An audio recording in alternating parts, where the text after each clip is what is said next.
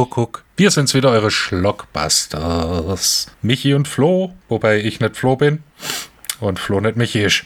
Guten Abend. Guten Abend. Heute haben wieder, ich weiß nicht, es, äh, es gibt Fans äh, von, von unseren Folgen, äh, tatsächlich, anscheinend. Ist mir selber auch ein Rätsel, aber ne? Es ist so viel Zeit im Leben, die man tot kriegen muss. Richtig. Deshalb haben wir beschlossen, uns in Folge 98 wieder Onkel Uwe anzunehmen. Dr. Uwe Boll. Mhm. Mit dem wunderbaren Film Schwerter des Königs, Dungeon Siege. Das 2007er, aus 2007, ja, 2007er Fantasy-Epos von Dr. Uwe Boll. Klär mal die Frage vorweg, Flo. Du als äh, der Uwe Boll Kenner, Experte, Aficionado, Connoisseur. Mhm. Wie, erstens, wie, wie, gefällt er dir? Zweitens, wie würdest du das im Gesamtwerk des Dr. Uwe Boll einordnen? Es ist keine leicht zu beantwortende Frage. Und zwar ist es, ich muss sagen, der Film hat mir gefallen, aber er gefällt mir aus äh, sehr äh, fanartigen Aspekten auch. Zum Beispiel habe ich heute nochmal, ähm, da wir die Originalaufnahme von der Folge verschoben haben, mir die, äh, äh den Director's Cut nochmal mit englischem Audiokommentar angeschaut und das war auch nochmal sehr unterhaltsam. Wenn man jetzt aber nur, sagen wir mal, die Director's Cut-Fassung, die schon stellenweise sich schon lang anfühlt, also es ist nie so, dass es langweilig wird, aber manchmal denkt man, hm, hm, weil der Film gewisse Momente hat, wo er sich gefühlt wiederholt und zwar endlos. Ist es, ja, ich habe den zum ersten Mal gesehen, wieder jetzt für die Folge seit Ewigkeiten. Ich glaube, ich kann ehrlich behaupten, dass ich den Film seit zehn Jahren nicht gesehen habe. Und auch wie damals, sobald das Zeug rauskam, auf DVD gekauft. Ins Kino bin ich damals verrückterweise nie. Postal, wie schon oft gesagt, haben wir im Kino gesehen. Aber Schwerter des Königs, das war teilweise auch dadurch, dass die Filme von dem in so einem wahnsinnigen Tempo rausgekommen sind. Und du damals, also in unserer Jugend bist du nur ins Kino bei so Mega-Blockbustern. Und wenn du niemanden gefunden hast, der mit dir hin ist, dann war ich keiner, der allein ins Kino gegangen ist. Und Schwerter des Königs war so zu meiner äh, Wirtschaftsschulzeit äh, nach der Hauptschule vor dem Abi, wo ich glaube ich, eh eine Zeit lang kaum ins Kino gegangen bin. Also ich war nie bei Uwe Boll-Filmen im Kino. Far Cry man sich, glaube ich, auch angucken können im Kino, aber Nee, äh, äh, es ist ein Film, der mir gefallen hat, den ich mir gern auch nochmal angucke, aber es ist kein Film wie, ich will nicht das Wort Lieblingsfilm benutzen, es gibt so Zeug wie Halloween 2, den ich, wenn ich ins Regal neben mir gucke, sehe, oder den vierten Harry Potter Film, oder, äh, ich weiß, das ist eine, eine bizarre Erwähnung, ähm, oder zum Beispiel The Big Lebowski oder meine Black Books DVDs, die kann ich zu jedem Tag und Nachtpunkt reinschieben, wenn ich keinen Bock habe, was zu suchen zum Angucken und dann kann das laufen. Und ich hatte auch schon Fälle, wo der Film, ich habe den Computer angemacht, der war noch im Laufwerk, ich habe es einfach nochmal anguckt. Weil ich habe äh, zwei Bildschirme und so, äh, aber bei Sperrte des Königs ist es ein bisschen schwierig.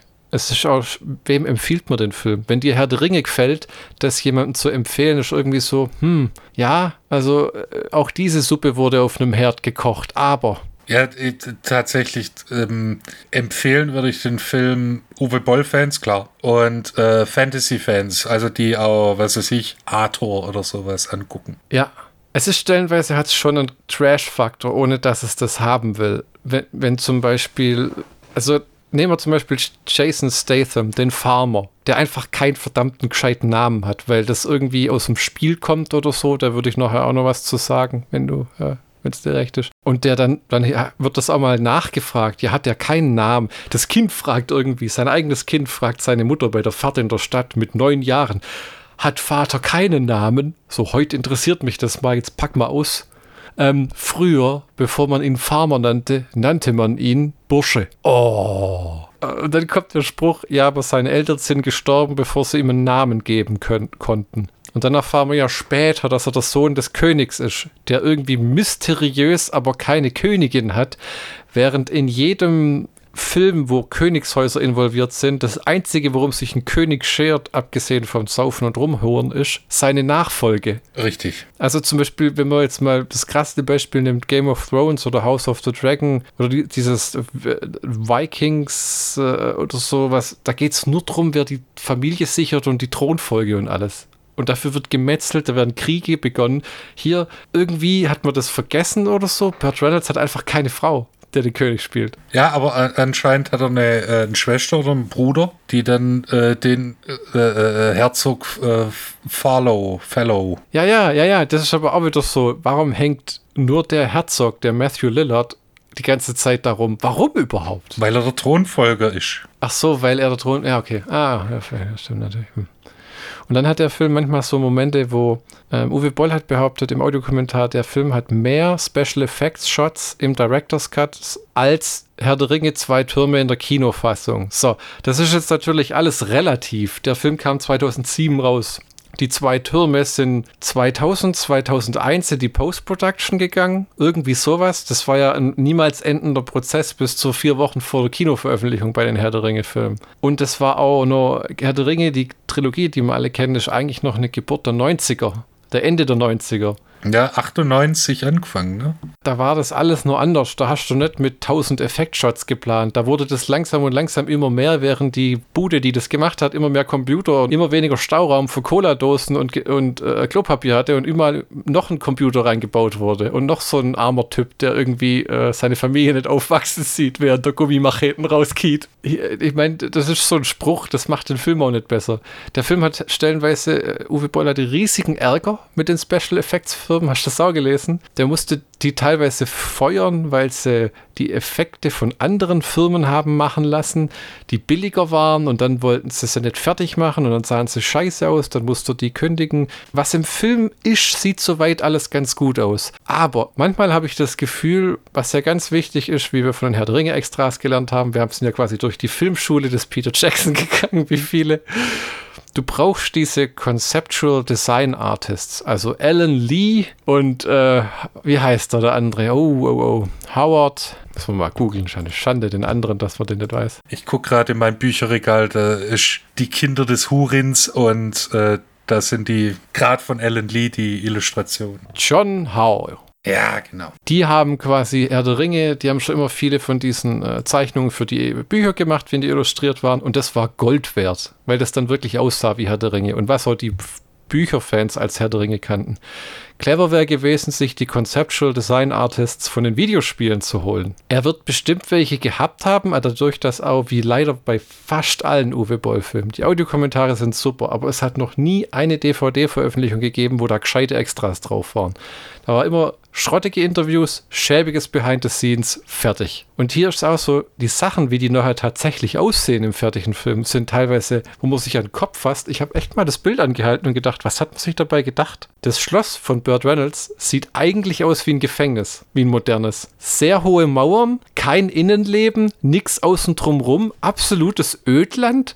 Also so was, dahinter ist ein See, davor ist ein Wald, aber es gibt kein wir wissen doch alle, dass diese Schlösser mit Ringen aufgebaut waren und ums Schloss außenrum war auch noch was. Also das sah einfach scheiße schäbig aus, billig. Ja, es sah halt aus wie eine Fantasy-Zeichnung aus Mitte der 90er. Ja, wirklich, wo man sich nicht so viel gedacht hat dabei. Aber gut, vielleicht war das einer von den weniger besseren Shots. Andererseits gibt es aber auch Shots im Film, hat er auch im Audiokommentar erklärt, wo Burt Reynolds und Matthew Lillard zum ersten Mal beim Essen sitzen, sie, sagt Uwe Boll, das aus dem Fenster, die Landschaft ist CGI und es war sehr schwierig, das einzufügen, wegen dem Winkel und allem, wo ich mir denke, Wirtschaftlichkeit? Nein. Also ich muss doch jetzt nicht, wenn ich in einem Achtel von einem Bild ein Fenster sehe, da irgendwie die Landschaft sehen dahinter. Da ballerst du Licht rein oder du hängst irgendeinen verzierten Vorhang davor oder was und gut ist. Was soll denn das überhaupt Geld für sowas ausgeben? Das, sieht's nicht, das sieht deswegen nicht besser aus. Das, das ist ja der Gag bei Herr der Ringe war, jetzt höre ich gleich auf und lass dich auch mal was sagen, man hat bei Peter Jackson gesagt, der hat viel mehr Geld auf die Leinwand gebracht, als er zur Verfügung hatte. Dafür, dass Uwe Boll 60 Millionen an Budget hatte, und klar, er hat die Stars und die Sets sehen auch ganz gut aus, aber nichts davon wirkt irgendwie episch oder Fantasy-episch. Du hast nie das Gefühl, du bist in einer großen Welt oder irgendwas meistens habe ich ehrlich gesagt keine Ahnung, Cat, wo was ist. In, irgendwie, der reitet los und innerhalb von zwei Minuten ist er an einem Dorf, das überfallen wird. Dann ist er wieder am Schloss, um irgendeine Wache anzupissen, die vor seinem, vor seinem Tor pennt. Äh, ne, vor einem Schloss. Vor einem Schloss, ja. Also es ist, es ist sehr durchwachsen. Also der Film ist sehr durchwachsen. Michi, nach meiner 20-minütigen Vortrag. Wie hat es dir denn gefallen? Was war dein Schwerter des Königs Irrst-Kontakt, um mal so weit zurückzugehen? tatsächlich der Zeitpunkt, wo du mir die DVD äh, gegeben hast, weil du die, glaube doppelt hattest. Das war mein Erstkontakt. War das die Kinofassung? Nee, das war äh, gleich der Extended Director's Cut. Also ich kenne die Kinofassung gar nicht. Ah, okay. Ja, ich, ich damals habe ich auf Schnittberichte komm nur mitgelesen und guckt, das war ja auch so ein Ding. Erst kam die Kinofassung, die hatte ich auch und dann hatte ich später den Director's Cut, das hat Splendid ja clever gemacht. Nehme ich dir auch nicht übel. Man will es ja schnell haben und die Boll-Filme sind inzwischen alle, wenn du sie kriegst, relativ billig. So Rampage, die deutsche Blu-ray ist ein bisschen teurer und Siegburg muss man uncut, auch, äh, uncut auch ein bisschen suchen. Das ist aber eh so ein Film, den ich nicht anfasse und den ich noch nie gesehen habe, weil das war mir eine Ecke zu viel. Das war sogar, ich habe jetzt, ich habe zwar Seed in vier verschiedenen DVD-Fassungen mit Sarg und allem, aber ist auch kein Film, den ich mir jemals wieder angeguckt habe, nachdem er rauskam, weil es einfach zu drüber war. Aber da, deswegen sind wir heute nicht da. Schwerter des Königs. Äh, ähm, wie hat er dir damals, wie hat er dir gefallen? Wie hat er damals gefallen? Ist blöd. Gefällt er dir noch?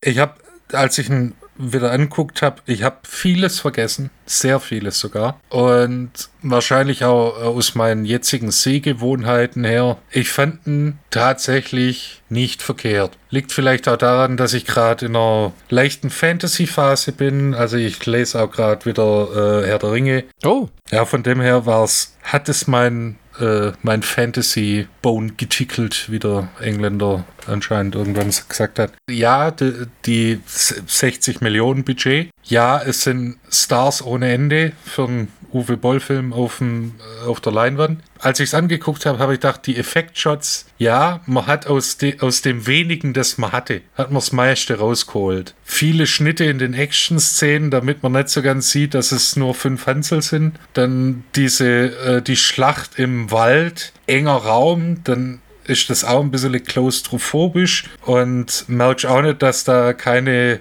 400 Komparsen auf jeder Seite stehen, sondern das Ganze ein bisschen räumlich äh, eingeengt ist und die diese, diese, diese CGI-Momente von dem Schloss und das hat mich eigentlich gar nicht gestört. Stören tut es mich auch nicht. Also das macht den Film ehrlich gesagt nicht besser oder schlechter, aber es geht um die Detailliertheit der Welt. Und dadurch, dass du, er hat natürlich diese Computer, äh, die Computer, er hat natürlich diese Helikopteraufnahmen drin, wie die Leute durch die Gegend reiten. Das waren aber bei Herr der Ringe immer nur Verbindungsstücke. Ja? Das Tolle ist ja, dass du bei die Gefährten ein richtiges Gefühl bekommst von, wir sind im Auenland und im Auenland sind wir in ah, wie heißt denn das? Dorf von den Hoppingen oder so. Und davon brechen sie dann auf nach Bre äh, in das tanzende Pony. Und von da geht es dann nach ähm, Bruchtal. Und du kriegst durch die Begrifflichkeiten und durch die Bilder und dadurch, dass sie Weg zurücklegen, legen, ein Gefühl für die Reise. Ja, das hast du hier nicht, weil es immer hin und her geht. Es geht hin und her in völlig, wir müssen hier das machen, da das machen.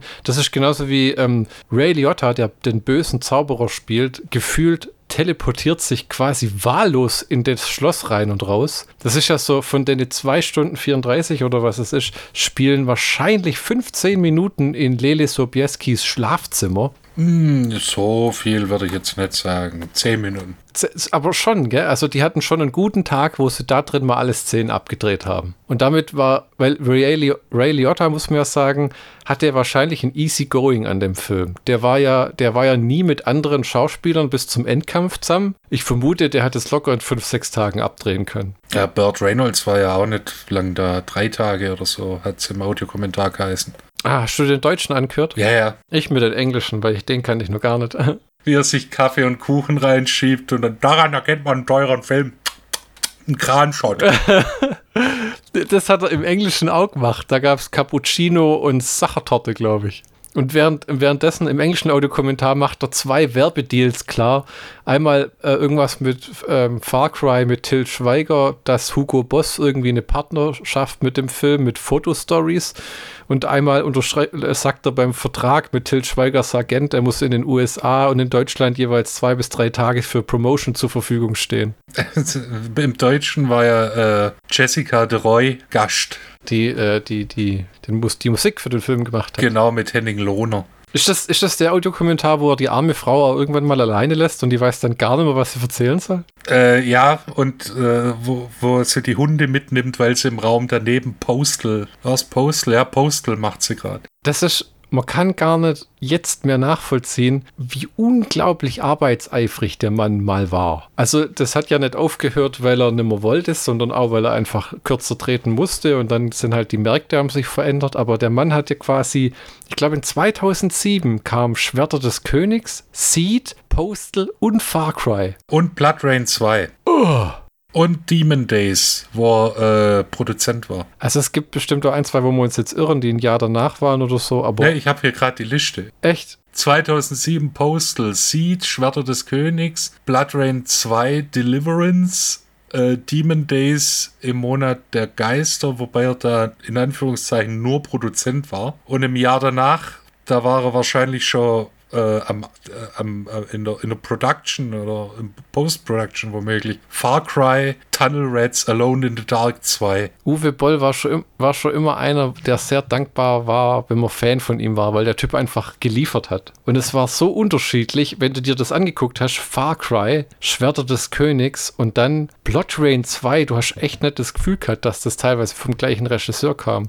Und das meine ich nicht in der negativen Art, sondern einfach, weil der als Genrefilmmacher auch wunderbar sich umstellen konnte. Das sagt sag man ja fast in jeder Uwe Boll-Folge. Das ist handwerklich kein schlechter Regisseur und der kann alles drehen, wenn er will. Jedes Genre, das, dass er sich auf die äh, in der Zeit auf diese Videospielverfilmung spezialisiert hat. Da kann man jetzt zu stehen, wie man will, aber immer eine, immer arbeitseifrig und ja, dann machen wir jetzt ein Fantasy-Abenteuer, okay, dann machen wir jetzt Postal, da gehen wir einfach oben drüber mit allem. Und weißt du was, wir können jetzt eigentlich auch einen Vietnamkriegsfilm machen. Das machen wir, der kommt aber erst nächstes Jahr raus. Ja, ja, ja das ist ja so, so, aber das, das mit dem Vietnamkriegsfilm war damals so, wirklich? Und dann kam es raus und ich weiß noch, ich habe das in DVD-Player und das erste fünf Minuten sehe ich eine Schlange und ich so, ah, Schlange. So, Black Mamba Valley was sie dann dem ihrem seinem Kameramann Matthias nicht gesagt haben, dass da 30 von den Viechern gern mal im Baum rumkriechen und so, weil das schon nicht hin wäre. Aber ich konnte es nicht glauben, dass der einen Vietnamkriegsfilm gedreht hat. Und dann noch äh, auch einen wirklich guten. Weil ich, ich muss immer sagen, auch Tunnel Rats war kein Apocalypse Now, aber man kann es ja nicht immer am Maßstab messen. Ne? Also Scarface ist auch kein Pate. Ja, Nee, äh, Tunnel Rats, da hatte ich, da hat man, fand ich, hat man gemerkt, dass er äh, gesagt hat, okay, ihr habt das Treatment, wie ihr die Charaktere spielt, ist mir egal. Das überlasse ich euch. Das, das hat man ein bisschen gemerkt, weil die, äh, die ganzen Dialoge waren ein bisschen nie ins Nichts führend, nicht storydienlich. Jetzt bei Sch ja, bei Schwerter des Königs, da war ja alles ausbaldofert. Das, das merkst du auch. Ich, ich habe mir den Film anguckt und habe mich gefragt, okay, von den 35 Minuten, die jetzt, die jetzt mehr sind, eigentlich brauchst manche Sachen können kürzer sein, ja. Manche Sachen sind auch unnötig, also fühlen sich länger an, als sie sein sollten. Aber ich habe nichts gefunden, wo ich gedacht habe, das war hundertprozentig geschnitten. Und wo ich äh, im Audiokommentar sagte, ja, diese, diese Szene von dem Großvater und dem Kind auf diesem Turm, die war in der Kinofassung gar nicht drin. Habe ich, ich für mich gedacht, das finde ich jetzt komisch, weil da erfährt man erstens was über den Farmer, dass er keinen Namen hatte. Und also das, ich hätte die Szene tatsächlich nicht rausgeschnitten. Gut, ich bin auch kein Regisseur, muss ich dazu sagen, aber.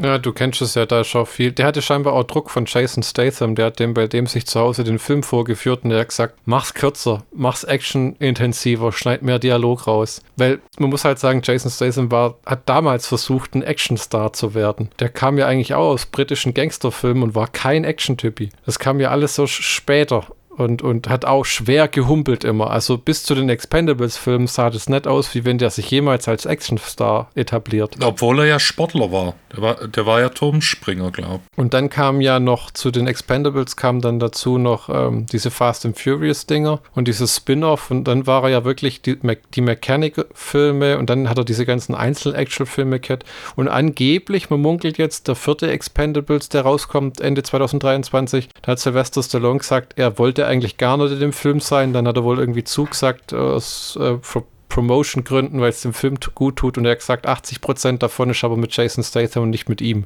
Dazu muss man auch sagen, Jason Statham, äh, ähm, Sylvester Stallone ist 2023 76 Jahre alt geworden. Und ähm, ich habe da letztens ein Man's Health Video anguckt, weil ich das interessant fand. Da zeigen sie immer, was sie im Kühlschrank haben und wie sie trainieren. Das würde dir auch gefallen. Mit dem Schwarzenegger und mit Terry Crews und mit Kumal Nanjiani, der sich ja so aufgebockt hat für irgendeinen so Marvel-Film, den niemand gesehen hat. Und da war auch Schwarzenegger und die fragen den, wie trainierst du heute am liebsten? Und der sagt ehrlich, Inzwischen muss ich sagen, mit meinem Alter und seit der Herz-OP, ich kann eigentlich nimmer. Also ich kann schon noch mich an die Maschine setzen, aber ich kann keine Handeln stemmen, ich kann bei weitem keine Gewichte mehr heben, weil halt einfach Zahn der Zeit. Und das ist ja auch nur natürlich. Also ich bin gespannt auf Expendables 4, erwarten wir davon nichts mehr. Und um zurückzukommen zu Tunnel Rats, ähm, das Abgefahrene war als Uwe Boll-Fan damals die Abwechslung. Du hattest teilweise das Gefühl, ich, du brauchst gar keine anderen Regisseure mehr, weil der Typ bringt alles. Ja? Von Postal zu Tunnel Rats zu irgendwie so Sachen wie Blobberella, für die ich nie so richtig eine Liebe entwickeln konnte, weil mir das zu abgefahren war. Ich glaube, den Film habe ich einmal gesehen und habe mir gedacht, das gibt's. Ich kann es nicht glauben. Da habe ich nur den Trailer gesehen, der hat mir gereicht. Der, wo, wo, wo Uwe Boll irgendwie Adolf Hitler spielt. Ja. Wo in seiner Roger Corman-Phase war, wo er Blood Rain 3, Blueberella und gleichzeitig eine Auschwitz-Doku gedreht hat, was, ha, wäre auf der Auschwitz-Doku mal drei, vier Jahre gesessen, wäre die vielleicht besser aufgenommen worden. Dazu muss ich auch sagen, Uwe Boll und Timing, ich habe jetzt doch Hanau gekauft. Kam vor zwei Tagen die Blu-ray. Irgendwie, mich juckt es zu sehr und zwei neue Uwe Boll Audiokommentare. Glaube ich. Ich glaube, dass er auch in Englischen gemacht hat. Ja. Schwerter des Königs. Es ist, äh, es ist ein unterhaltsamer Film, aber es wirkt stellenweise wie wenn äh, die Action-Szenen sind gut. Da hat er ja diesen Tony Ching oder wie der heißt, äh, der, der viel bei so asiatischen Kung-Fu-Actioner die Action-Szenen gemacht hat. Stellenweise finde ich es merkwürdig, dass Jason Statham einen Bumerang rumschmeißt. Ich kenne aber das Spiel auch nicht so gut, ob die Figur das da macht. Und dann, dass halt Jason Statham teilweise wirklich im Mittelalter so Art Kung-Fu Martial Arts Nummer abzieht, wirkt deplatziert. Ich finde es nicht schlecht. Also, ja, ich, tatsächlich gibt es der ganzen Sache dann einen neuen, äh, so einen neuen Kick. Die Fantasy-Filme, die es bis dahin gab, jetzt mal die Herr der Ringe Sachen ausgenommen, obwohl das da auch relativ exzessiv betrieben wird, diese historische Authentizität. Da hast du halt Schwertkämpfe, die kann man auch gut machen, aber meistens ist dann halt doch langweilig, weil irgendeine Gliedmaße fehlt am Ende und dann ist gut. Diese Martial Arts Dinger hat, hat einen modernen Twist, fand ich, fand ich gut. Und er kann es ja auch. Michi, würdest du uns mal die Eckdaten vorbeten? Ja, darauf warte ich schon seit 29 Minuten. Wir reden über, falls ihr es noch nicht mitbekommen habt, Schwerter des Königs Dungeon Siege. Oder im Originaltitel In the Name of the King, A Dungeon Siege Tale. Produktionsland USA, Kanada, Deutschland. Weil ja angeblich dich das so weit vom Spiel entfernt hat, dass er wohl gar keine Lizenzen mehr für die Fortsetzung gebraucht hat. Richtig. Also das war clever, das noch Schwerter des Königs zu nennen, weil das, ich weiß gar nicht, ob zwei und drei dann im Ausland als Dungeon Siege vermarktet worden sind. Wahrscheinlich irgendwie schon. Ich, ich, ja, weil sonst wäre es ja, also sonst wäre es ein bisschen arg Banane. Weil es gibt ja zwei Fortsetzungen, die aber in bester Uwe Boll-Manier eigentlich nichts mit dem Film zu tun haben. Richtig, also die, die hießen halt In the Name of the King, also nicht Dungeon Siege, sondern In the Name of the King 2 und In the Name of the King 3. Einer mit Dolph Lundgren und der eine mit Dominic Purcell. Originalsprache Englisch, Erscheinungsjahr 2007, Länge, Kinoversion 122 Minuten, Director's Cut 156 fucking Minuten. Pam! Altersfreigabe die FSK 12, was okay ist, weil man sieht absolut kein Blut. Ne? Äh, Regie, wer hätte es gedacht, Uwe Boll. Drehbuch Doug Taylor, wobei Onkel Uwe da auch ein bisschen mit reingespielt hat und auch den Doug Taylor so ein bisschen Kopfzerbrechen gemacht hat, weil er gesagt hat, das ist zu sehr ein Herr der Ringe, schreib's 80% nochmal um. Das war auch krass. Das hätte ich gern, da hätte ich gern mal Details gewusst inwiefern das zu sehr wie Herr der Ringe war, weil heißt das, Ringe haben eine Rolle gespielt oder irgendein Gegenstand, der die Macht innehält oder irgend sowas? Ich glaube eher, dass es mehr so, hey, wir müssen irgendwas zerstören. Wir müssen was zerstören, da laufen wir jetzt hin, können wir nicht Adler nehmen. Psst. Das, das ist, weißt du,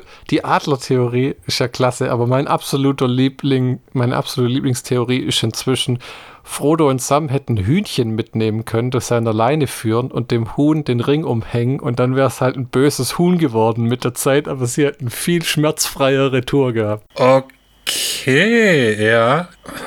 interessante Theorie. Und die Parodie werden wir dann nennen das Huhn des Ringes. Oder Lord of the Chickens. Ja, und ihr sein Erzfeind ist dann so eine Fritteuse. Ja, Colonel Sanders. Ja.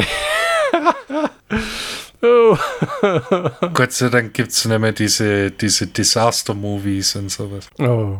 Produktion: Uwe Boll, Dan Clark, Sean Williamson und Wolfgang Herold. Musik haben wir ja vorher schon gesagt: Jessica de Roy und Henning Lohner. Kamera wie meistens Matthias Neumann. Der Typ hat auch geschafft. Besetzung: Die Jessica, äh, der, Entschuldige, die Jessica, äh, die Jessica de Roy hat übrigens gerade einen Netflix-Film vermusikt. Blood and Gold, wo die irgendwie so eine Art Inglourious Bastards mäßig ähm, Nazi-Gold suchen am Ende des Krieges. Überhaupt nichts für mich, wurde aber sehr gut aufgenommen. Ja, aber es freut mich, dass die Arbeit hat. Die war eine von äh, Uwe Bolls quasi Festangestellten, wenn man so will. Die, hat, die war natürlich selbstständig und hat Geld bekommen und auch gutes Geld, aber so nach dem Sinne, wenn der aufgehört hat, ja, das war ja, da waren ja plötzlich viele Leute, auch der Matthias hat sich dann gedacht an der Kamera, was mach ich denn jetzt? Muss ich jetzt Tatorte drehen gehen? Nee, oder? 2018 und 2023 hat die Jessica de Roy äh, Musik für drei Tatorte gemacht. Ja, die Brötchenarbeit. So, und jetzt wird's interessant. Jetzt kommen wir zur Besetzung. Hm. Wir haben Jason Statham als Farmer, Pam. Wir haben John Rice Davis als Merrick, wo ich gedacht habe, der spielt immer 150 Prozent. Ob es gewollt ist oder nicht, 150 Prozent. Der war ja auch göttlich als Gimli, muss man sagen. Oder als äh, Salah. In jeder, in jeder Scheißrolle, die er spielt. Okay, äh, du musst jetzt, das ist ein langsamer Tag, wir machen nur Testaufnahmen, halte dich zurück. 150 Prozent, John Rice Davis tritt die Tür ein. Pam, Alter. Ray Liotta als Galleon, der Pöche Pöche Zauber. Shaggy, ich meine Matthew Lillard als Herzog Fellow. Der ist so ein verdammtes Arschloch ist schon im Film. Oh ja, das kann er aber gut. Mit seinem Shit-Eating Grin. Ah, Gott. Respect is my birthright. Er hat auch ein paar erinnernswerte Dialogzeilen, muss man sagen. Ja, Lili Sobieski als Muriella, die Tochter von Merrick, dem Zauberer. Nette Anekdote. Ihre erste Rolle war in Eyes Wide Shut mit Stanley Kubrick. Ein, sagen wir mal, berüchtigter Erotikfilm. Und inzwischen hat die Frau lang aufgehört zu Schauspielern, weil es es leid war, sich immer auszuziehen, zu knutschen, im Bett zu liegen und sonst was. Und ich verstehe nicht, warum sie einen Razzie bekommen hat. Für den Film echt? Ja? Ja, hat aber auch diese Razzies und die goldene Himbeere, das sind teilweise so Scheiß-Awards, die irgendwelche Trottel vergeben, muss man auch sagen. Das ist für, also nicht jetzt als Boll-Fan, um den in Schutz zu nehmen, sondern welche Leute das auch schon bekommen haben. Da gibt es auch irgendwie Halle Berry, die im gleichen Jahr oder so den Oscar bekommen hat, wo man sich denkt, das ist eh, der Oscar ist auch so, ein, so eine Scheißstatue, die sie sich selber hinterherwerfen. Das ist, äh, dem Ray Liotta verabreichen sie jetzt auch irgendwie postum ein Emmy oder so, wo ich mir denke, ja, da. Bringt ihm jetzt viel. Toll. Auf jeden Fall eine sehr hübsche Frau. Äh, Burt Reynolds als König Conrad, der damals schon schwierig, also sehr, sehr alt und gebrechlich war. Äh, ja, eine Anekdote aus dem englischen Audiokommentar, da sagt Uwe Boll, ähm, er saß in der Video Village, also wo er seinen Monitor hat und wo alles überwacht und etwas weg ist. Und dann hat er wohl ähm, Burt Reynolds eine Regieanweisung gegeben und hat es wohl gebrüllt. Und dann kam nur zurückgebrüllt, send me a fax. Und er hat gemeint, Burt Reynolds war zutiefst beleidigt, dass er sich vom Regisseur aus Entfernung anbrüllen lassen muss. Ganz ehrlich, das kann ich auch nachvollziehen. Das wäre mir auch zu blöd. So nach dem Motto, schwing deinen Arsch hierher oder schick wenigstens deinen Regieassistenten. Na gut, äh, dafür war er, war er ja Zeuge einer, einer Straftat, der Burt Reynolds. Bevor ich nachfrage, was damit auf sich hat, muss ich sagen, Uwe Boll hat aber auch gesagt, Burt Reynolds hat ihn respektiert und er ihn. Und wenn man ihn ordentlich behandelt hat, hat er auch ihn auch ordentlich behandelt. Ich glaube, Boll hatte noch nie so wenig Ärger an einem Filmset wie hier. Nur bei Ray Liotta äh, spalten sich, glaube ich, die Meinungen ein bisschen. Ja, ich meine, das waren alles Profession äh, Professionals, also Profis am Werk. Also. Ja, ja, das war. Ähm, Straftat? Ja, und zwar Burt Reynolds hat anscheinend gesehen, weil in der im selben äh, Umkreis Kommt die Kevin Smith-Geschichte. richtig wurde Lieben und äh, Lassen gedreht. Kevin Smith und Juliette Lewis haben wohl zwei Boxen von Krispy Kreme Donuts gestohlen.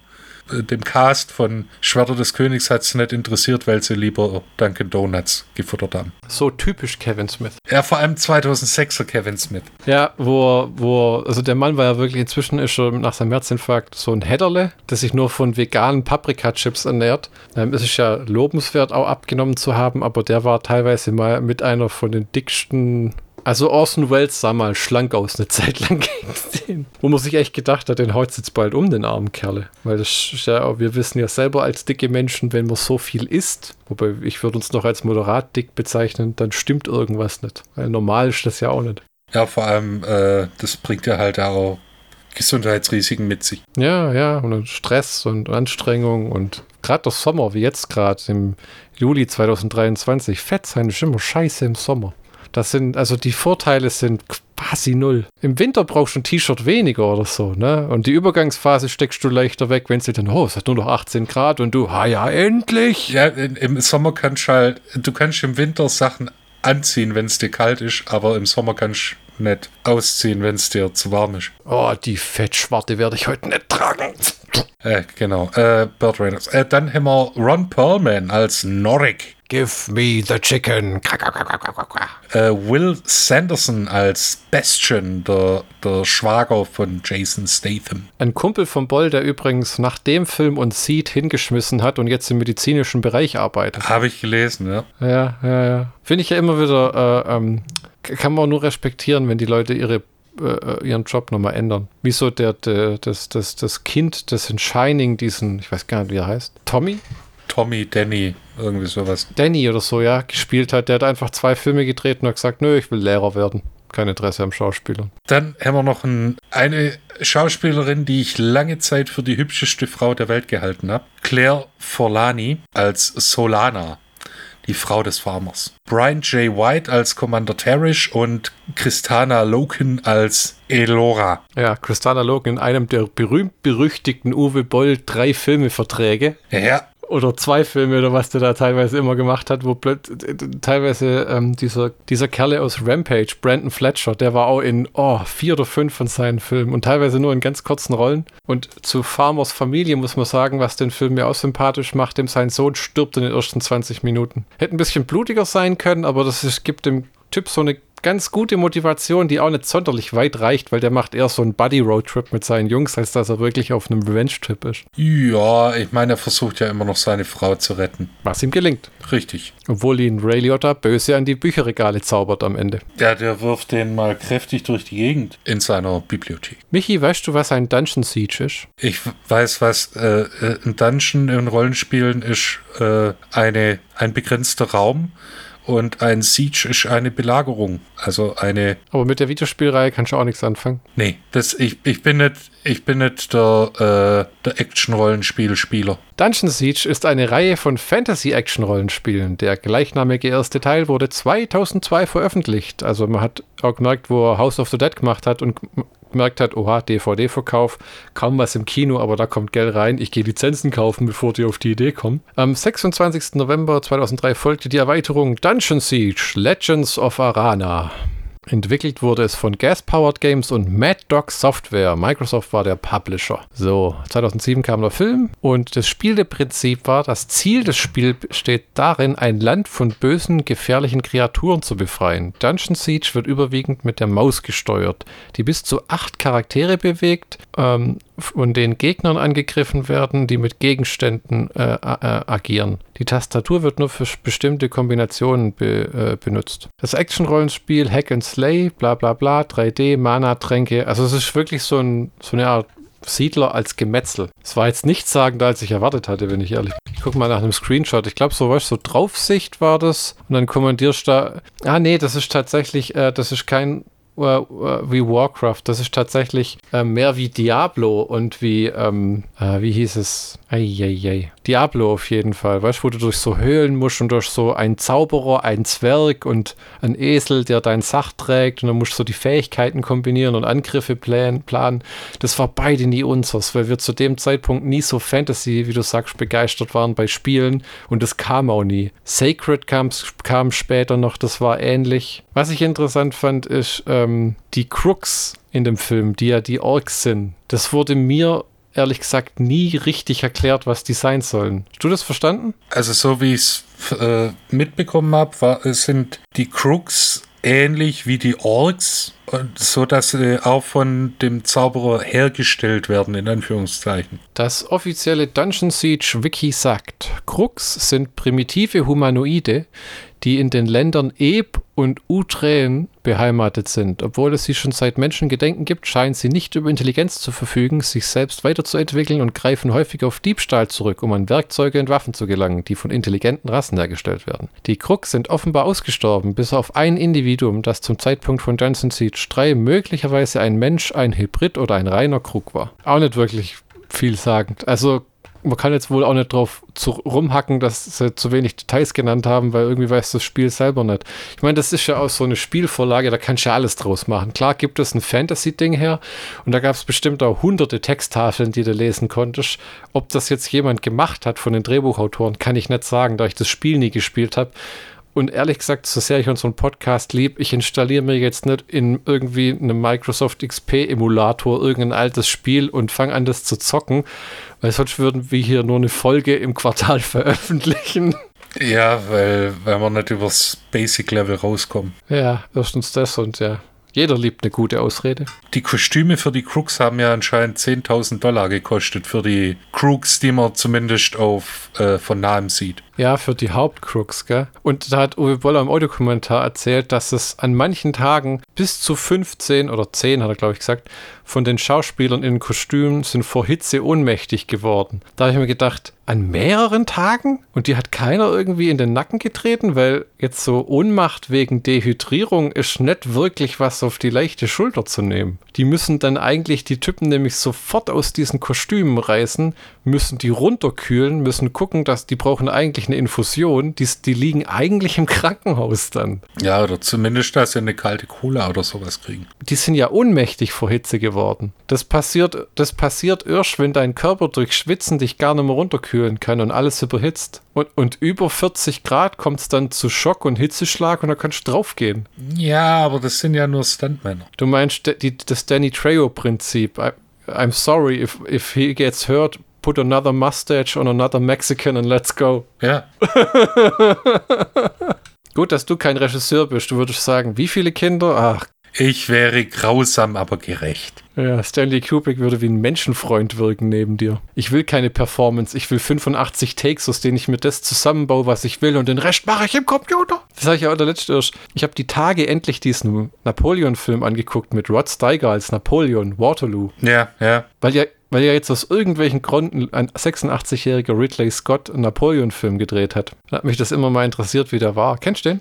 Der ist echt gut. Ja, ja, ja. Zweieinhalb Stunden, so wunderschön gedreht, episch. Ich habe nie sowas gesehen. Die Logistik, wenn da so 400 Pferde in einer Szene rumrennen, das muss ja Wahnsinn gewesen sein. Und vor allem, das war einer der wenigen Situationen, wo die Sowjetunion tatsächlich unterstützt hat. Ja, das habe ich auch gelesen, wo dann ehemalige Soldaten der Roten Armee Soldaten gespielt haben, die dann bei ähm, Kanonenschüssen teilweise Panikattacken bekommen haben. Das ist einer der historisch akkuratsten Filme, die es gibt. Und zudem muss ich auch sagen, der Film hat krasse Parallelen zu Schwerter des Königs, weil. Ähm, Jetzt bin ich gespannt. Ja, ja, beide Filme verlieren sich so ein wenig in der Geschichte, die sie erzählen wollen. Wobei in Waterloo ist halt tatsächlich Geschichte. So ist passiert. Ja, aber wenn sie dann von dem Wellington berichten, dem seinem Gegenüber und so, dann wird es teilweise schon sehr ausgeschmückt und kehrt sich teilweise 20 Minuten lang auch vom Napoleon ab, nur um die andere Seite zu erzählen. So ist es ja hier auch. Du hast zwar den Farmer als Hauptdarsteller, um den sich alles dreht, aber zum Beispiel Ron Perlman reißt nicht wirklich was in dem Film. Der ist eigentlich ein Nebencharakter, Charakter, der ganz belanglos draufgeht in dieser Mine, wo er einfach verstirbt vor Erschöpfung. Wird er nicht erstochen? Ja, beim Fluchtversuch. Ich hatte in Erinnerung, dass der einfach tot umfällt. Vielleicht habe ich es mir falsch gemerkt, bin mir nicht sicher. Ich würde eher mit erstochen gehen, aber auf jeden Fall, es ist kein sonderlich heroischer oder einflussreicher Tod. Es ist mehr so, äh, kein Call-Sheet für ihn morgen früh. Das ist halt, ja, in der Situation ist das schwierig. Ich meine, er versucht, die Mitgefangenen zu retten und wird dabei halt erstochen. Der Bestien, der sagt, Norik, nein. Ja, und damit hat sich's. Ich habe mir eine herrliche Notiz gemacht, die lautet, ähm, wo die beim Essen sind, wird denen berichtet, also dem Burt Reynolds und dem Herzog Matthew Lillard, dass die Crooks angreifen. Die wilde Armee der Crooks greife an. Und dann habe ich drunter geschrieben, König Burt vermutet Zauberei. Der Film ist vieles. Es ist ein Mann, der seine Familie retten will, der kurz davor sind sie mal anzudeuten, dass die zur Armee gehen oder schon bei der Armee waren, das aber doch nicht tun. Dann hast ähm, John Rice Davis und Ray Liotta als guten und bösen Zauberer. Dann hast Burt Reynolds, der seine Thronfolge irgendwie sichern will und aber nie ein Wort drüber verliert, sondern halt immer diesen Matthew Lillard an den Hacken hat, bis der endlich als Verräter dasteht und dann irgendwann in der einzigen wirklich blutigen Szene im Film richtig die Kehle aufgeschlitzt bekommt, was auch sehr genugtuend war. Ja, durchaus, weil, weil der halt wirklich, wirklich, wirklich sehr guten Arschloch spielen kann. Und ähm, also in dem Sinne gehen die ganzen Handlungsfäden wunderbar in sich auf. Burt Reynolds hat eigentlich einen, einen Sohn, äh, ein Sohn. Burt Reynolds hat einen Sohn. Ja, Burt Reynolds hat einen Sohn, das ist der Farmer. Der bekommt dadurch, ja, genau, den Thron und äh, das Königreich bekommt eine Königin und der Farmer hat doch noch eine größere Familie als gedacht, auch wenn sein Sohn tot ist, aber der nächste ist ja schon auf dem Weg. Das ist ein bisschen ja, okay. Weil seine Frau ist ja schwanger. Ray Liotta wird besiegt. Äh, John Rice Davis, weiß ich gerade, was mit dem passiert. Geht er hops? Der stirbt. Ah, okay. Ähm, was passiert mit Lili Lili Lalalulala Sobieski? Die äh, stellt ihre Dienste dem neuen König zu. Ah, okay, okay. Genauso wie Commander Terrish. Ja, der, den fand ich klasse. Der hat sich keine Scheiße gefallen lassen. Richtig, der steht sein Mann und kann auch ausgeben. Ja, ja, und schlitzt nachher dem Herzog die schön die Kehle durch. Obwohl noch es kurz so aussieht, wie wenn er eigentlich ihn nicht anfassen darf, weil Adel und Pipapo, aber dann fuck it. Ja, weil dann äh, hier der Merrick kommt und sagt, ach, übrigens, der König ist tot, aber wir haben Thronfolger und der Herzog hat den König getötet, lang lebe der König und dann macht er kurz einen Prozess. Und er hat wirklich lang drauf gewartet, so wie es aussieht. Eine Sache, die ich bemängeln möchte, ähm, obwohl das gleichzusetzen ist mit auf den Herold Studios rumzuhacken. Das Sounddesign war stellenweise mau. Das sage ich nicht als Tontechniker, aber zum Beispiel Uwe Boll hat auch im englischen Audiokommentar gesagt, sie haben sich schwer getan, Sounds für die Krux zu finden, die nicht sofort an Orks erinnern. Ich hatte aber nie das Gefühl in dem Film, dass derjenige, dass die Leute, die die Sounddesigns gemacht haben, ähm, es gibt bestimmt Foley-Artists, die Sachen aufgenommen haben, aber viel wurde da nicht rein investiert, weil ich habe das Gefühl, das meiste war irgendwie wie vorhandenes Zeug. Ich kann mir nicht vorstellen, dass da viel aufgenommen oder gemischt wurde, weil das war mehr oder weniger, was passt hier? Feuer, ja, nimm ein Feuer-Soundeffekt-Haus rein. Da hat keiner irgendwie aus Schweine, Ferkelgeräuschen, Löwen und sonst was irgendwelche Orggeräusche zusammengemischt. Die, den, das haben die. Ich glaube, das ist auch mehr so Bedarfs-Sounddesign. Da war jetzt nicht, äh, ich glaube auch nicht, dass der Uwe Boll da gesagt hat, weißt du was, dann mach mir was, sondern Nimm das, was am besten passt. Ja, Ben Bird war ja nicht am Werk, falls dir das was sagt. Weil, wenn du ein 60 Millionen Dollar Budget hast, das musst du ja auch wieder reinbringen. Und wenn du dann sagst, okay, dann nimm eine halbe Mille und mach was. Äh. Es gab einen einzigen Foley-Artist und einen einzigen Foley-Mixer für einen Film von der Größe. Die Jungs hatten gar keine Chance. Die hatten wahrscheinlich fünf Wochen und mussten das irgendwie zu Ende bringen und haben da in, ich glaube immer, dass sowas gemacht wird in Durchläufen, weißt Machst den ersten Durchlauf. Wolken, Feuer, Meer, weißt die offensichtlichen Sachen. Ja, klar, die Sachen, die du halt, die du halt auf, offensichtlich brauchst, und dann, weil du kannst ja auch nicht alles vertonen, weil dann wird es irgendwann ein Soundbrei. Das ist wahr, aber es ist schon eine Kunst, das so zu machen, dass du auch mal, wenn die Kamera dran vorbeifährst, das dritte Pferd auch wiehern hörst, das sich gerade bewegt oder irgendwas. Das merkt man schon, da gibt es echt Filme, wo das großartig gemacht ist. Und hier war es echt so auf einem okay bis 3 Minus Level. Ja, so, so, so dass es halt funktioniert. Ich glaube aber halt nicht immer, dass das damit zu tun hat, dass ich glaube nicht, dass die Leute hier schlechte Arbeit gemacht haben. Ich glaube, die hatten einen immensen Zeitdruck und dass das Geld einfach auch nicht da war. Die werden denen gesagt haben, vielleicht, keine Ahnung, wie das funktioniert. Ihr habt 30.000 Euro für Sounddesign, mehr gibt's nicht. Wir können es euch nicht leisten, euch in Schwarzwald zu schicken, damit ihr Pfeile in den Baum schießt, um das aufzunehmen. Dafür ist einfach kein Geld da. Das muss fertig werden. Da ist die Premiere-Datum. Ich muss das abliefern. Ich mache ADR. Um Gottes Willen ruft nicht ein Uwe an. Der hat so viel Scheiß zu tun. Das muss sitzen, wenn er das in fünf Wochen anguckt. Also ich glaube, so ist das gelaufen. Und dann muss halt, ja, das ist wie mit dem CGI, wo sie ja früher gesagt haben, manches sieht schlechter aus als anderes, weil es gibt, das wird in Layern gemacht. Und je nachdem, was du zahlst oder wie viel Zeit hast, ist halt irgendwann Schluss bei Layer 4 von 8 oder 9. Und dann sieht es halt aus, wie es aussieht. Also ich will gleichzeitig bemängeln und in Schutz nehmen, weil äh, das ist natürlich eine immense Zeitfrage. Na, ja, und eine Kostenfrage. Ja, ja. Ja, das ist, man muss es ja nicht, eigentlich muss man es nicht sagen, aber äh, an den Kinokassen ist der Film gefloppt. Ja, 13 Millionen gegen 60 Millionen Budget und scheinbar 20 Millionen Marketing laut Audiokommentar. Also leider einer von den Filmen, dem, der zu seinem berüchtigten Ruf beigetragen hat. Er wäre er wäre nicht einer von den besten Regisseuren. Das ist aber, der Mann hat halt leider viele Kinoflops zu verbuchen.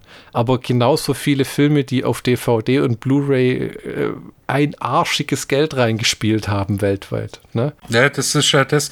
Äh, Uwe Boll-Filme äh, reißen an den Kinokassen nie wirklich viel, aber halt äh, hier DVD-mäßig haben sie, waren sie halt immer vorne dabei. Wobei es auch echt Spaß gemacht hat, sich Postal damals im Kino anzugucken. Also ich hatte da noch nie einen Boll-Film im Kino gesehen. Das war schon eine urige Erfahrung. Ja gut, das war ja auch eine Erfahrung, weil dann Uwe Boll auch noch da war. Ich bin ja gespannt, wie das wird mit seinem neuen Film, äh, englischsprachigen Film First Shift. Der soll wohl November fertig sein. Er hat mal erzählt in seinem Uwe Boll Raw Podcast, wo er noch podcastet, dass der wohl nur über Streaming vertrieben wird. Also das Kino lässt er wohl komplett in Ruhe da hoffe ich und bete ich, dass das nicht so, wir laden das mal hoch und gucken, was passiert mäßig läuft, weil ich glaube, dann kommen nur die Leute wie du und ich und damit kannst du halt kein Geld verdienen. Du brauchst halt einfach die Laufkundschaft und die Trailer-Gucker, die das auch kaufen. Also nochmal geschwind auf das äh, Einspielergebnis.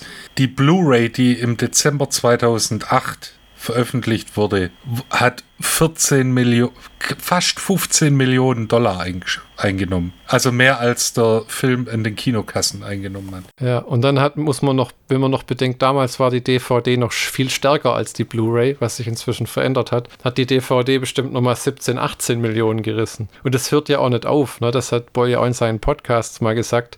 Er hat das Glück, dass er, obwohl er eigentlich arbeitslos ist, davon leben kann, diese ganzen Filme gedreht zu haben, weil er eben, ich glaube nicht, dass ihm die Filme gehören, aber ich glaube, er hat einen guten Anteil daran. Ja, das glaube ich ja. So, da, so dass er, ich würde dem schon zutrauen, dass der im Monat noch irgendwas, also stattliche äh, Royalties bekommt von denen. Und es sei ihm auch gegönnt, wenn man bedenkt, äh, was, ich kann mir das echt nicht vorstellen. Also, wie du irgendwie vier, fünf Filme gleichzeitig hier die Besetzung da, die Post-Production da, bist morgen am Drehen, dann musst du da die Musik abhören. Dann erzählt er auch bei Schwerter des Königs, er muss gerade immer irgendwie, ich weiß nicht, was er sagt, für Postal oder so, muss er dann die ähm, CGI-Effekte aus dem Internet runterladen und angucken, damit er sie kommentieren kann. Äh, äh, und kein Assistenten, ne? So nach dem Motto, wenn er irgendwas vergisst, dann ist er halt im Arsch. Das ist schon, boah, schon ein Wahnsinnsgeschäft. Also ich, ich, ich könnte es nicht. Das, das bewundert aber auch keiner immer von diesen Haut drauf Leuten, äh, äh, was der unglaublich leisten kann. Ich meine, der hat buchstäblich mal einen Film gemacht, Olympus Has Fallen, das hast du, glaube ich, auch noch nie gesehen, mit Ray Liotta. Der spielt, glaube ich, in so einer kanadischen Kleinstadt, wo Ray Liotta Sheriff ist.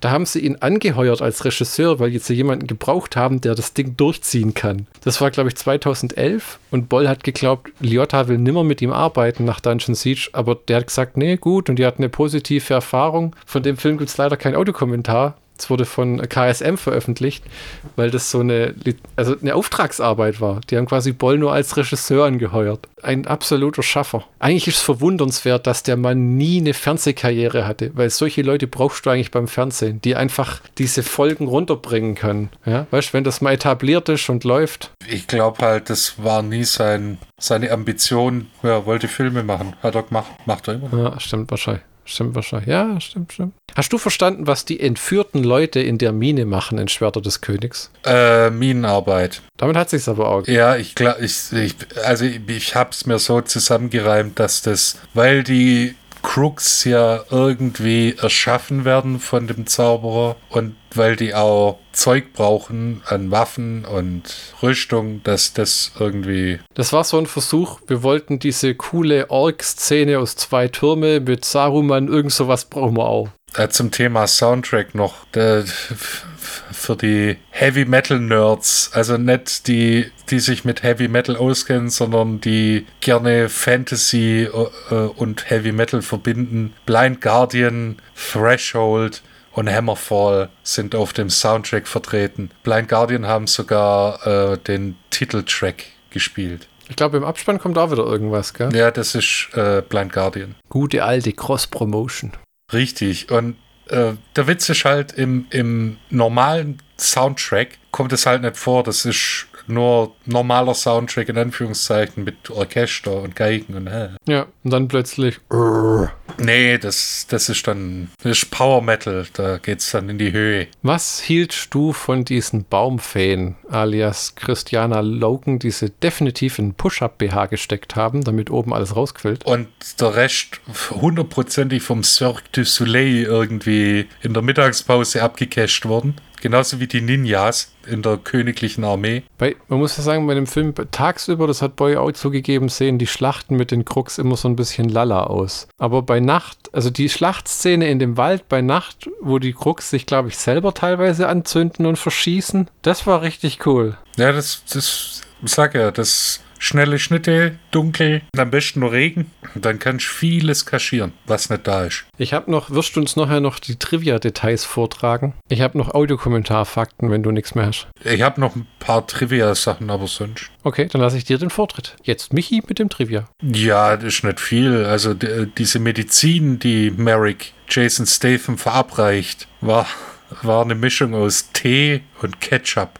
Und die Reaktion, die angewiderte von Jason Statham, war wohl nett gespielt. Details aus dem Audiokommentar. Boll gefiel das Setup des normalen Farmers, der angegriffen wird und Rache für seine Familie nimmt und seine Frau rettet. Uwe Boll mag Rachegeschichten und er mag Amokläufe. Wenn man nämlich seine Filmkarriere anguckt, drei Rampage-Filme, Assault on Wall Street, dann der Film Amok, dann ähm, Hanau äh, und dann habe ich irgendeinen noch vergessen, der mir jetzt gerade nicht ein. Heart of America. Sieben Filme voller Amokläufe.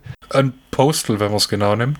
Oh Gott, Nummer 8, ja. Boll wollte einen Film, der sich anfühlt wie Herr der Ringe trifft auf Ridley Scotts Gladiator. Puh, Alter. Hat er das geschafft, Michi? Nee. Jetzt sag's mal so, wie du es einem Kind sagen würdest, dass es da gescheitert ist. Ich meine, wir nehmen die Epik weg, weil es ist nicht wirklich eine epische Geschichte. Wir haben epische Elemente, aber keine epische Geschichte. Die Welt ist zu keinem Punkt in Gefahr von niemandem. Richtig. Aus, ja gut, Ray Liotta mit seinem Krux, aber mh.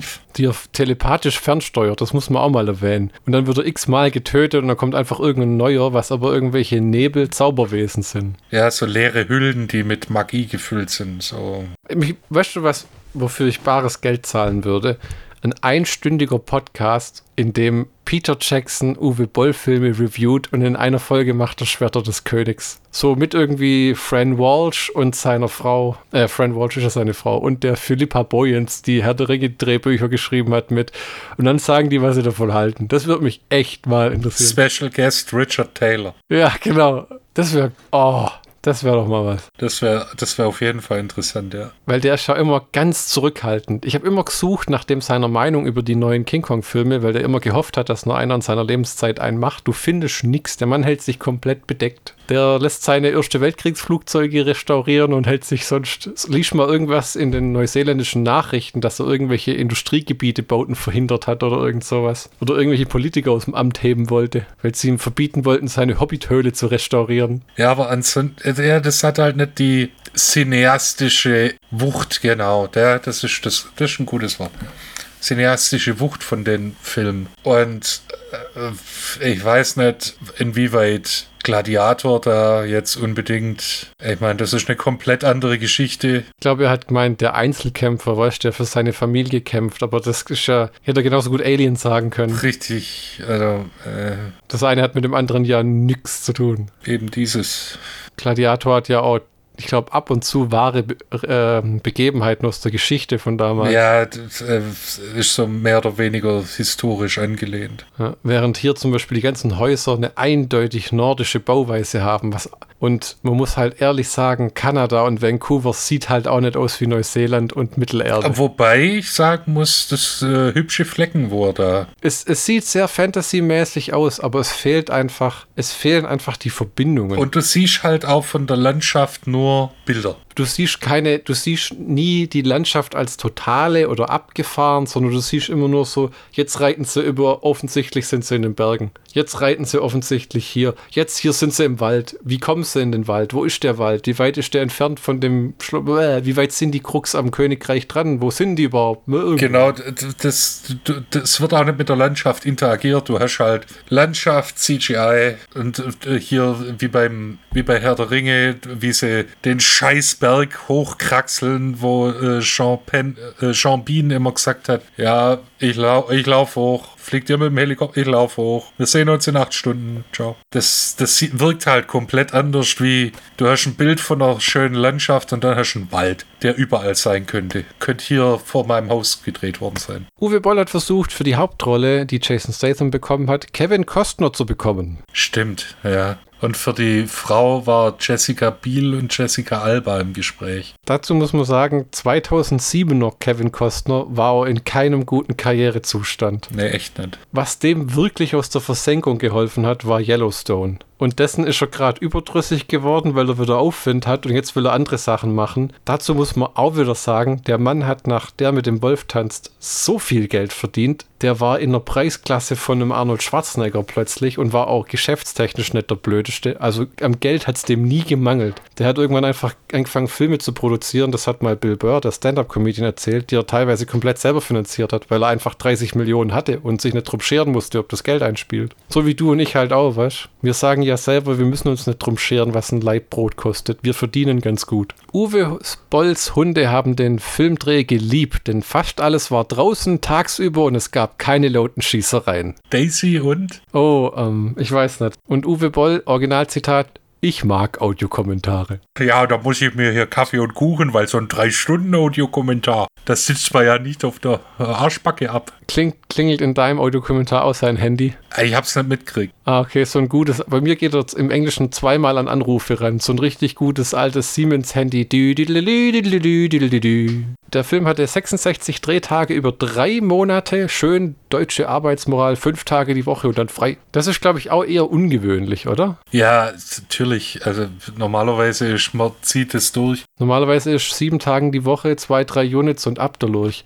Wobei ich bei Ove Boll ganz oft das Gefühl habe, der arbeitet selten mit mehreren Units. Hier hatte er diesen Tony Chongqing als Second Unit für Action, der witzigerweise bei unserem Lieblings-Segal-Film Belly of the Beast sich mit Segal gefetzt hat, weil er von Anfang an gesagt hat, er dreht alle Action-Szenen ohne Segal. Er braucht nur, dass der dämliche Chip dann an der Stelle steht und aus dem Bild hüpft. Und dann hat er sich geweigert es zu machen und dann hat er mit seinen allen Stuntleuten das Set verlassen. Er ist einfach gegangen. Er hat seinen Scheiß gepackt und er ist gegangen. Konsequent. I'm not dealing with this. Ja, und der Tony Ching hat wohl mehr Geld bekommen für den Dreh als Uwe Boll selber. Ja, stimmt, das hat er gesagt. Was aber auch ihn ehrt, was er dann, was bedeutet, er muss nicht der Bestbezahlte sein, damit er da auftaucht. Das war so Sachen, die ich nicht verstanden habe, wie zu Lebzeiten von Hunter S. Thompson ist der Rum Diary Film mehrmals durchgefallen, weil Johnny Depp halt darauf bestanden hat, dass selbst wenn der Film nur 25 Millionen Dollar kostet, man ihm 20 Millionen Dollar zahlt. So, sowas ist halt einfach arschig. Ja, und äh, d- wenn dann immer heißt, ja, das war ein Herzensprojekt, ja, dann kann es aber nicht so weit mit dem Herzensprojekt her gewesen sein, Alter.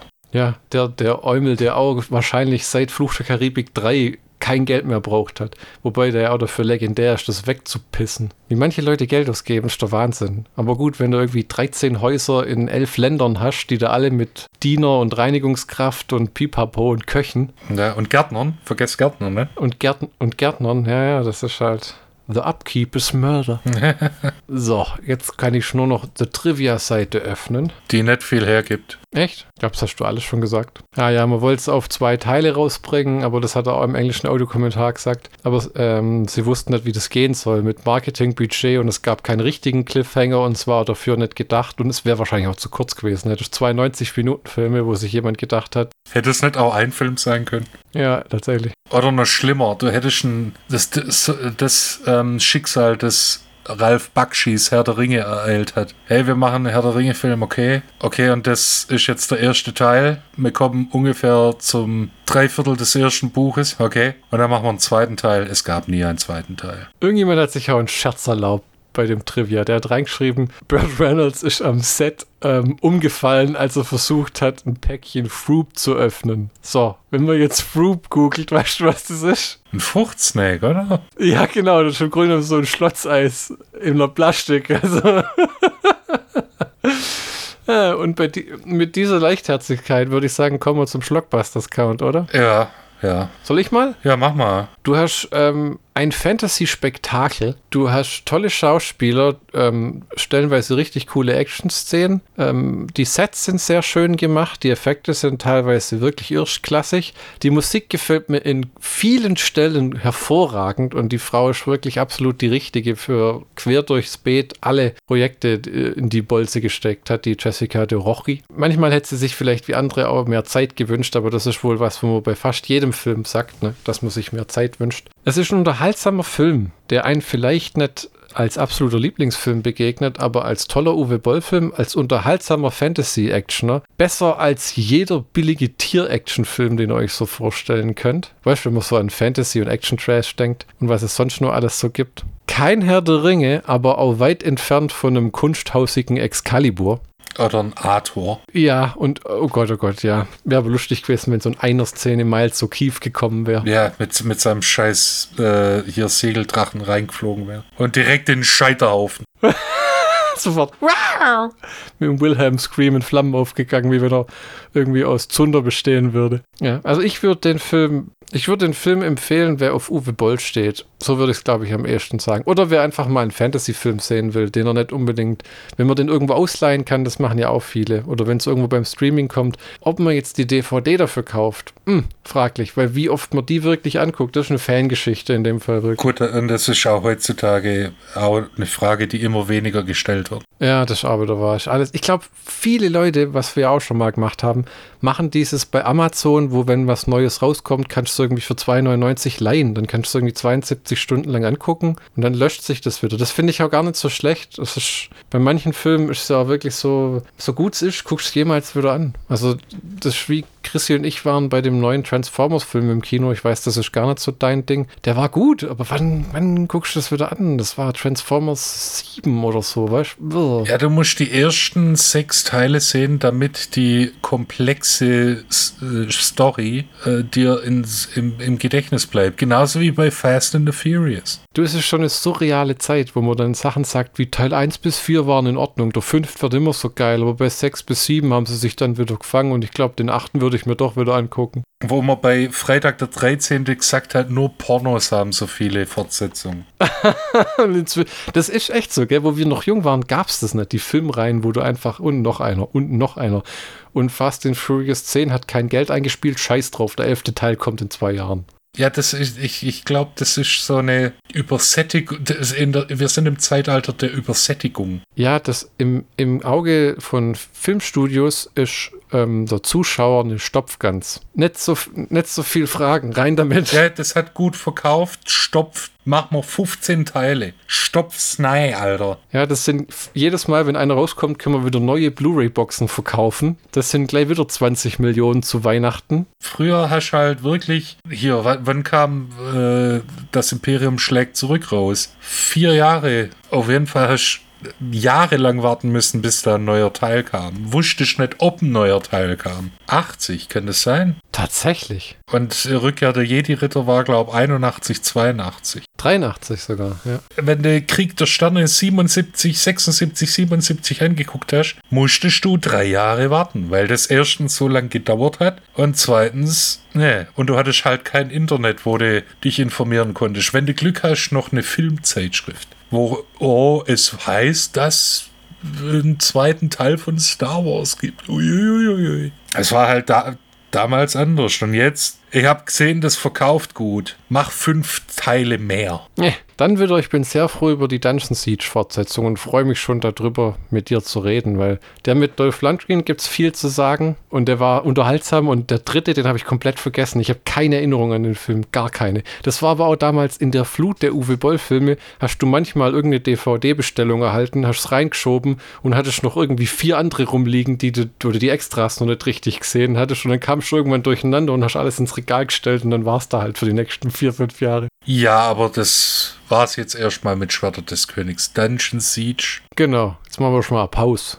Mit, äh, zumindest mit äh, Onkel Uwe. Wenn uns nichts mehr einfällt, dann kommt der nächste Uwe Boll-Film. Ja, wie sagt Kevin Smith so schön, back to the well. In Folge 99 widmen wir uns Markus Nispel, der inzwischen ins Niemandsland der Werbung zurück verschwunden ist, habe ich das Gefühl, weil ich habe versucht rauszufinden, was der gemacht hat. Der hat das Texas Chainsaw Massacre Remake gedreht, das wir in der nächsten Folge besprechen. Dann irgendeinen Film Pathfinder, dann ein Conan Remake und dann nix. Ja gut, es waren auch zwei kolossale Flops. Ja, ja, aber Texas Chainsaw Massacre lief echt gut und hat ja diesen Chainsaw Massacre Franchise wieder befeuert und der ist ein guter Filmemacher, aber irgendwie ist er dann zurück in die Werbung. Der hat wieder einen Film, äh, der hat wieder, der hat eine Website, wo du ihn kontaktieren kannst und aber irgendwie will der von Filmen nichts mehr wissen. Keine Ahnung, vielleicht schon das zu viel Stress. Man darf gespannt sein auf The Texas Chainsaw Massacre, das Remake in der nächsten Folge von Schlockbusters. In diesem Sinne, auf Wiederhören.